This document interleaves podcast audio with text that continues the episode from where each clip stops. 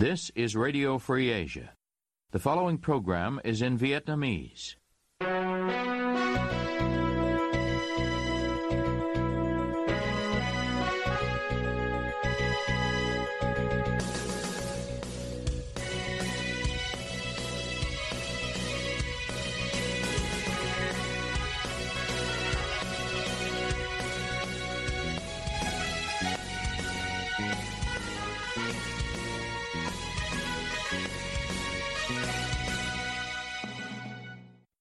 Đây là đài Á Châu Tự Do, phát đi từ thủ đô Washington, D.C., Hoa Kỳ.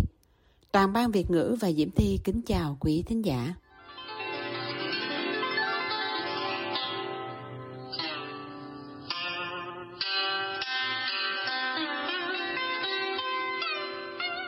Kính mời quý vị theo dõi chương trình phát thanh tối ngày 28 tháng 1 năm 2024 đang được phát từ lúc 9 giờ tối giờ Việt Nam trên mạng xã hội Facebook và YouTube.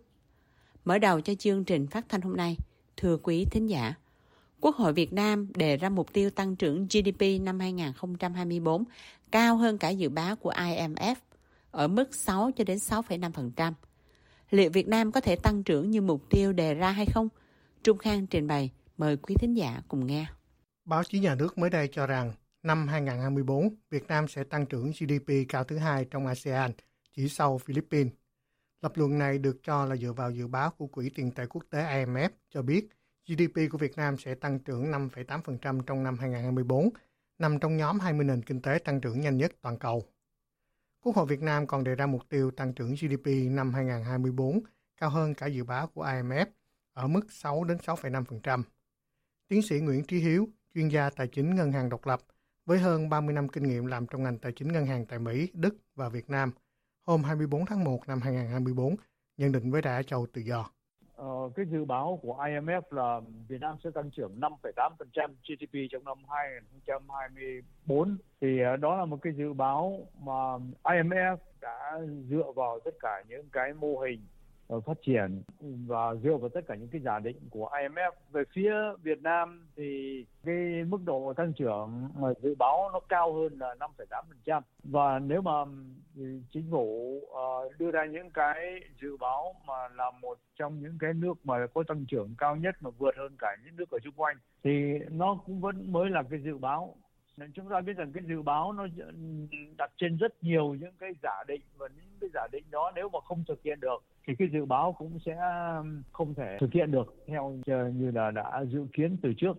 Thành ra cái vấn đề dự báo nó là một cái cái nhìn về tương lai mà nó không thể nào bao giờ mà chính xác hoàn toàn 100 được một trăm phần trăm được mà phải dựa vào những cái dữ kiện trong tương lai những cái môi trường uh, của tương lai. Theo tiến sĩ Hiếu dự báo không chỉ dựa vào môi trường kinh doanh tại Việt Nam mà còn phụ thuộc tình hình kinh tế thế giới nên ông Hiếu cho rằng Việt Nam có thể đưa ra những dự định lạc quan, nhưng chưa thể biết là có thực hiện được hay không.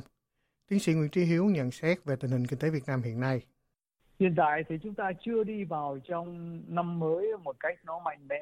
Cho đến giờ này là chúng ta mới chỉ có ở trong tuần lễ cuối cùng của tháng 1 2024 thôi. Thành ra uh, tình hình kinh tế có lẽ nó cũng chưa có khác gì nhiều so với lại cả năm 2023. Tất cả những cái vấn đề về kinh tế nó là một cái sự tiếp nối chứ nó không thể nào mà qua một đêm mà nó có thể thay đổi được. Thì cái tình hình kinh tế của Việt Nam trong năm 2023 là một nền kinh tế nó trì trệ và do đó cái mức tăng trưởng chỉ có 5,6% thay vì 6 đến 6,5% như dự báo từ trước. Và đặc biệt nữa là cái mức tăng trưởng đó vào những cái quý đầu nó rất thấp và chỉ có vào những cái quý sau thì uh, tăng trưởng nó mạnh mẽ hơn. Nhưng mà cả năm thì có thể nói là nền kinh tế của chúng ta trì trệ hơn là Việt Nam đã dự báo từ trước thành ra trong tháng đầu thì nó cũng vẫn là cái tiếp nối của cái tình hình của 2023 ngoài ra theo tiến sĩ Nguyễn Trí Hiếu kinh tế Việt Nam quá phụ thuộc vào xuất khẩu và đầu tư FDI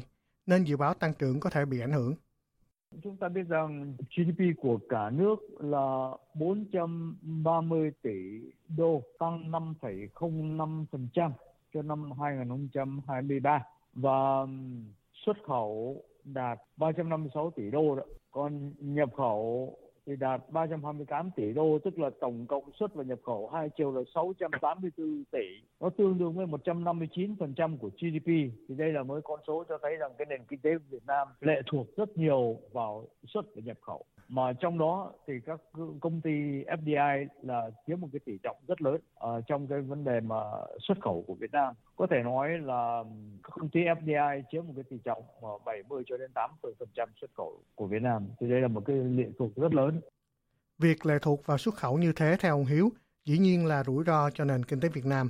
Ông Hiếu nói tiếp mặc dù thì uh, trong nước thì báo chí vẫn luôn luôn tung hô cái việc mà xuất khẩu mà lớn như thế thì dĩ nhiên là nó cái điều đó là cái điều lợi nó đem về rất nhiều ngoại tệ và Việt Nam có thể bán hàng hóa ra trên thị trường thế giới. Thế nhưng mà nó chứng tỏ cái sự lệ thuộc của kinh tế Việt Nam vào xuất khẩu. Và chính vì thế một khi mà cái nền kinh tế của thế giới nó đi vào trong cái sự khủng hoảng hoặc là suy giảm thì nền kinh tế của Việt Nam cũng bị ảnh hưởng và cái điều đó chúng ta thấy rõ ràng là trong năm 2023 xuất khẩu của Việt Nam đạt được 356 tỷ nhưng mà giảm 4,4%.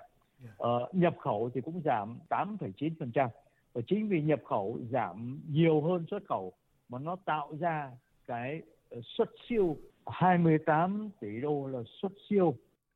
Nhưng theo tiến sĩ Nguyễn Trí Hiếu, đây là xuất siêu ảo bởi vì nó không phải là xuất khẩu tăng mà do xuất khẩu giảm mà giảm ít hơn nhập khẩu. Ông Hiếu cho rằng đây không phải là dấu hiệu tăng trưởng. Ngân hàng ADB vào tháng 12 năm 2023 dự báo tăng trưởng trong năm 2024 của ASEAN đạt 4,7%. Theo định chế tài chính này, năm 2024 Philippines được dự báo có mức tăng trưởng cao nhất khu vực ASEAN với 6,2%, tiếp đến là Việt Nam là 6%. Còn nền kinh tế có quy mô GDP lớn nhất khu vực ASEAN là Indonesia, được dự báo tăng trưởng ở mức 5%, Singapore thấp nhất với mức tăng trưởng trong năm tới là 2,5%.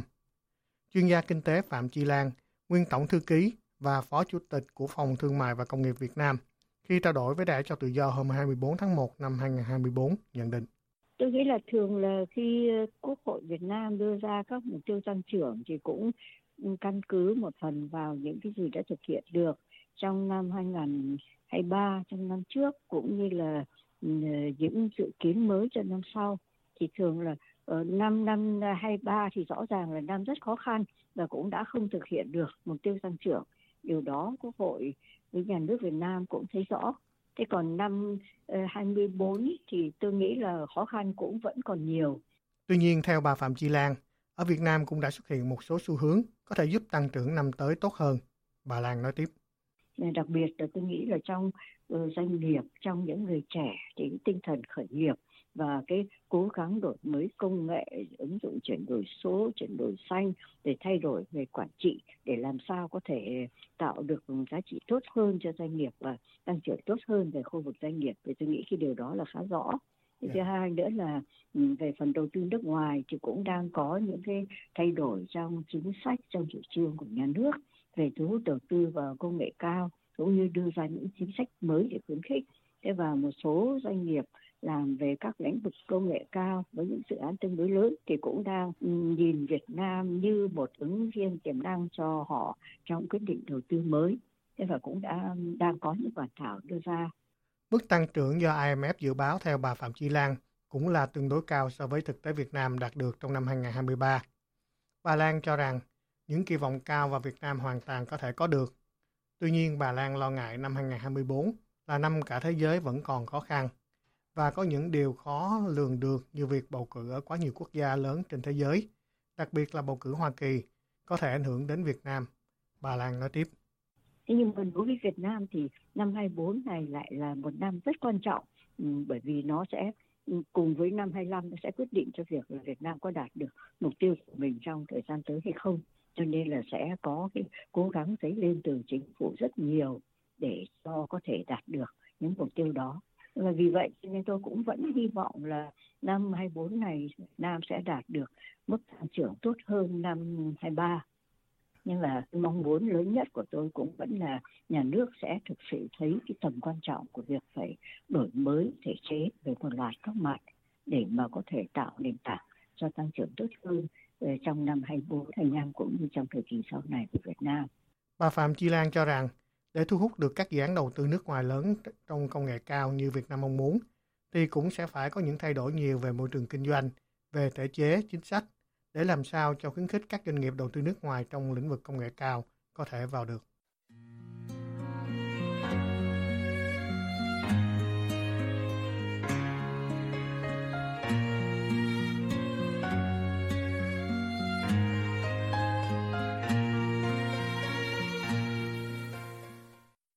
Quý thính giả đang nghe chương trình phát thanh của Đài Á Châu Tự Do.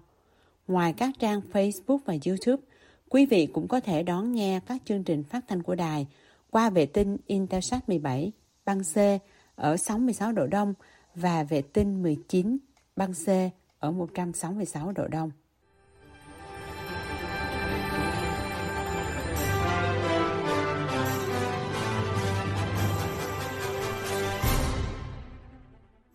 Tiếp theo chương trình hôm nay, thưa quý thính giả, hôm 23 tháng 1 năm 2024, Trung tâm Nghiên cứu Chiến lược và Quốc tế ở Washington DC tổ chức Hội thảo Việt Mỹ 2024. Mai Trần tường trình, mời quý thính giả cùng nghe. Diễn giả tại hội thảo là các quan chức ngoại giao, an ninh cấp cao, các học giả nghiên cứu quan hệ Việt-Mỹ hàng đầu ở hai nước. Các diễn giả đã thảo luận về các vấn đề hợp tác an ninh, thương mại, công nghệ và giáo dục giữa hai nước. Một diễn giả chính tại hội thảo, giáo sư Vũ Tường, trưởng khoa chính trị học tại Đại học Oregon, điểm lại quan hệ văn hóa giáo dục Việt Nam-Hoa Kỳ và đề xuất một loạt chính sách để hỗ trợ, giúp phát triển giáo dục Việt Nam. Ông nói Hoa Kỳ nên cung cấp tài chính để giúp các trường đại học và tổ chức học thuật Hoa Kỳ cung cấp học bổng trực tiếp cho học viên sau đại học của Việt Nam du học Mỹ, các ngành Hoa Kỳ học, khoa học xã hội và nhân văn. Bên lề hội thảo, ông giải thích với AFA về đề xuất này. À, dạ thưa anh, tại vì là cái chương trình uh, trợ giúp giáo dục của Hoa Kỳ vào với Việt Nam thì là chỉ nhấn mạnh vào việc mà uh, cung cấp uh, hướng dẫn uh, tạo điều kiện cho sinh viên Việt Nam theo học các chương trình uh, STEM tức là khoa học kỹ thuật đó, nhưng mà lại không có uh, ngó ngàng gì đến lĩnh vực như là khoa học xã hội và các ngành nhân văn. Và đây nhưng mà đây là những cái ngành rất là cần thiết để xây dựng được cái nền tảng uh, trí thức uh, vững vàng cho bất cứ quốc gia nào. Ngoài ra, theo giáo sư Vũ Tường, Hoa Kỳ nên giúp Việt Nam phát triển thư viện và đào tạo nghề cho công nhân để nâng cao năng suất lao động. Bà Lindsay Ford, Phó trợ lý Bộ trưởng Quốc phòng Hoa Kỳ đặc trách Nam và Đông Nam Á, phát biểu tại hội thảo rằng tình hình ở Ấn Độ Dương, Thái Bình Dương đang trở nên đầy thách thức. Hoa Kỳ đã nỗ lực rất nhiều và muốn tiếp tục giúp Việt Nam phát triển năng lực hàng hải nhằm chống lại những hành vi quấy rối trên Biển Đông. AFA đặt câu hỏi với bà Lindsay Ford về một số dư luận ở Đông Nam Á cho rằng Hoa Kỳ không thực sự coi an ninh ở Biển Đông là vấn đề nghiêm trọng để tập trung nguồn lực giải quyết, bởi vì sức mạnh quân sự của Hoa Kỳ hiện được tập trung bố trí ở khu vực Đông Bắc Á để bảo vệ Đài Loan, Hàn Quốc, Nhật Bản, chứ không phải Biển Đông. Ở Biển Đông, Trung Quốc là nước chiếm ưu thế mạnh nhất về quân sự. Bà Ford trả lời rằng, bà không ngạc nhiên với những nhận định đó, nhưng không đồng ý. Theo bà Ford, Hoa Kỳ quan tâm đến Biển Đông không chỉ vì Hoa Kỳ mà nhiều quốc gia khác cũng phụ thuộc vào tuyến đường biển quốc tế ở trên vùng biển này. Bà lấy ví dụ về những gì vừa xảy ra gần đây ở Biển Đỏ khi phiến quân Houthi bắn các tàu thương mại chạy qua khu vực đó. Bà nhấn mạnh rằng sự bất ổn của các tuyến đường hàng hải quốc tế có ảnh hưởng vô cùng lớn đến tất cả mọi người. Đó là lý do vì sao Hoa Kỳ tiếp tục hành động tại Biển Đông trên cơ sở luật pháp quốc tế. Bà cho biết không chỉ Hoa Kỳ mà rất nhiều đối tác khác của Hoa Kỳ ở khu vực Ấn Độ Dương-Thái Bình Dương đã lên tiếng khẳng định rằng một Biển Đông tự do và mở là lợi ích của tất cả các quốc gia khắp thế giới. Phó trợ lý Bộ trưởng Quốc phòng Hoa Kỳ đặc trách Nam và Đông Nam Á nhấn mạnh Hoa Kỳ đã và sẽ tiếp tục hợp tác với những đối tác như Việt Nam về vấn đề Biển Đông.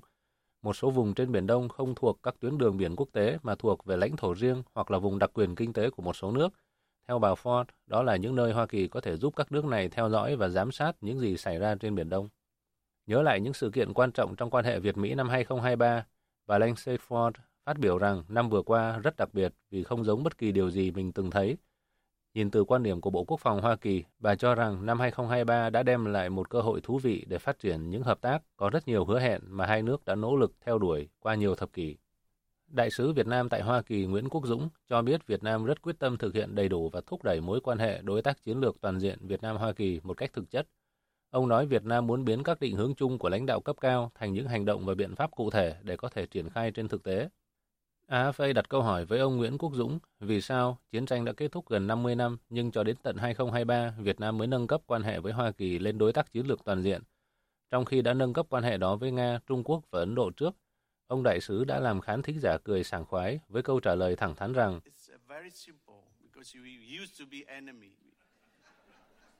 Đơn giản vì chúng ta từng là kẻ thù, chúng ta cần có thời gian, 50 năm không phải là quá dài. Ông nói thêm, không có gì là không thể vượt qua. Nhà phân tích tình báo và cựu quan chức ngoại giao Peter Humphrey hỏi đại sứ Nguyễn Quốc Dũng về trường hợp những người Bắc Triều Tiên băng qua Trung Quốc, Việt Nam để chạy tị nạn đến Thái Lan. Khi chạy qua lãnh thổ Việt Nam, nếu bị bắt, họ có thể bị trả về Bình Nhưỡng và nhận kết cục đáng buồn. Chính sách này ảnh hưởng lớn đến quan hệ giữa Hoa Kỳ với những quốc gia cùng chí hướng. Liệu Việt Nam có thể xem xét chính sách cho phép họ đi qua cửa khẩu sân bay nội bài? Hoa Kỳ và các nước phương Tây nói chung sẽ coi đây là một món quà lớn Ông Nguyễn Cúc Dũng nói rất hiểu quan điểm của ông Humphrey và sẽ xem xét chính sách đó. Ông cho biết khoảng 15 năm trước, khi ông còn là thư ký Bộ trưởng Ngoại giao, Việt Nam đã đưa hàng trăm người Bắc Triều Tiên tới Nam Triều Tiên. Ông John Goyer, giám đốc điều hành khu vực Đông Nam Á của Phòng Thương mại Hoa Kỳ, hỏi đại sứ Nguyễn Quốc Dũng rằng Phòng Thương mại Hoa Kỳ tiếp tục xếp Việt Nam vào nhóm một trong những nước có nền kinh tế phi thị trường. Điều đó sẽ ảnh hưởng ra sao đến quan hệ song phương? Ông đại sứ cho rằng điều đó là không thể chấp nhận được Danh sách đó chỉ có 12 nước và Việt Nam là nước duy nhất trong ASEAN bị xếp vào trong nhóm này. Ông nói ông không muốn nêu tên nước nào, nhưng có rất nhiều nước khác đáng ra nên nằm trong danh sách đó thay vì Việt Nam. Hội thảo Việt Mỹ 2024 của CSIS là một trong những sự kiện để Trung tâm Nghiên cứu Chiến lược hàng đầu thế giới này công bố một chương trình mới là sáng kiến Việt Nam-Hoa Kỳ nhân kỷ niệm 10 năm Hoa Kỳ-Việt Nam thiết lập quan hệ đối tác chiến lược và vừa nâng cấp lên đối tác chiến lược toàn diện vào năm ngoái. Quan hệ Việt-Mỹ hứa hẹn sẽ có nhiều sự kiện sôi động trong những năm tiếp theo nói như bà Lindsay Ford, Phó trợ lý Bộ trưởng Quốc phòng Hoa Kỳ đặc trách Nam và Đông Nam Á, phát biểu tại hội thảo là mối quan hệ này sẽ ngày càng phát triển và trưởng thành hơn.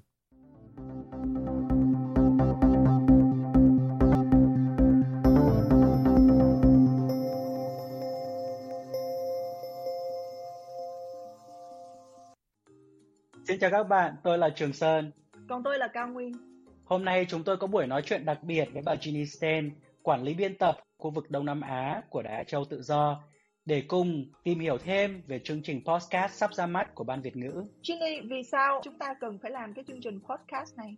Quite simply, podcast really popular. Khá đơn giản, podcast rất phổ biến. Chúng phổ biến với khán giả trẻ. Chúng tôi muốn tìm đến tất cả mọi đối tượng khán giả để họ biết đến những điều hay, để họ biết những gì đang xảy ra. Vậy thì những khán thính giả của Đài Châu Tự Do có thể kỳ vọng gì từ cái chương trình postcard này, Ginny? Tôi có thể nói chúng ta nên làm gì, nhưng hai bạn sẽ là người dẫn chương trình, nên tôi sẽ quay lại và hỏi, các bạn sẽ làm gì? Ngày nay thì rất nhiều bạn trẻ quan tâm đến những cái lĩnh vực giống như là việc làm, cơ hội tăng tiến trong công việc, làm sao để mà kiếm thêm được tiền, và cũng như là các cái mối quan hệ cá nhân và tất cả các cái chủ đề khác mà các bạn trẻ quan tâm thì chúng ta đều sẽ có thể nói đến. Bạn Sơn cảm thấy gì khi dẫn chương trình podcast này? Tôi thực sự cảm thấy rất là phấn khích và bây giờ tôi đang vô cùng hào hứng để ra mắt cái số podcast đầu tiên. I mean, you're hiding your face, you're hiding what you look like. Cao Nguyên, bạn che mặt của mình. Che ngoại hình của mình, bạn có thấy vui không? Khi làm chương trình này? À, cũng như Sơn thì tôi rất là vui khi được dẫn dắt chương trình này cùng với anh Trường Sơn. Cái lý do mà tôi phải che cái gương mặt của mình đi đó là bởi vì tôi có lo ngại về lý do an toàn của bản thân thì um, chính phủ Việt Nam xưa nay đó vẫn thường hay sách nhiễu những cái người nhân viên của đài Á Châu Tự Do không chỉ là nhân viên mà tất cả những người thân của họ hiện đang sinh sống ở Việt Nam thì cũng bị quấy nhiễu.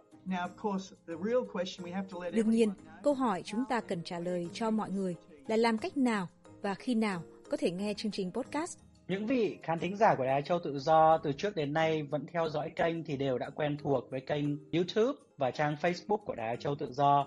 Thế những điều đặc biệt đối với chương trình podcast này đó là đối với những quý vị khán thính giả đang sử dụng điện thoại iPhone thì có thể mở ứng dụng podcast và tìm kênh của Đài Châu Tự Do để lắng nghe. Còn những vị nào đang không sử dụng điện thoại iPhone thì cũng đừng lo lắng. Quý vị có thể tải ứng dụng nghe nhạc Spotify và cũng có thể tìm kênh của Đài Châu Tự Do trên ứng dụng đó. Khi nào các bạn có thể theo dõi số đầu tiên của chương trình podcast này? Không lâu nữa đâu, chỉ trong vòng 2 tuần nữa thôi chúng tôi sẽ ra mắt số đầu tiên. Cảm ơn. Tôi hy vọng mọi người sẽ thích nghe chương trình podcast của các bạn. Hẹn gặp lại.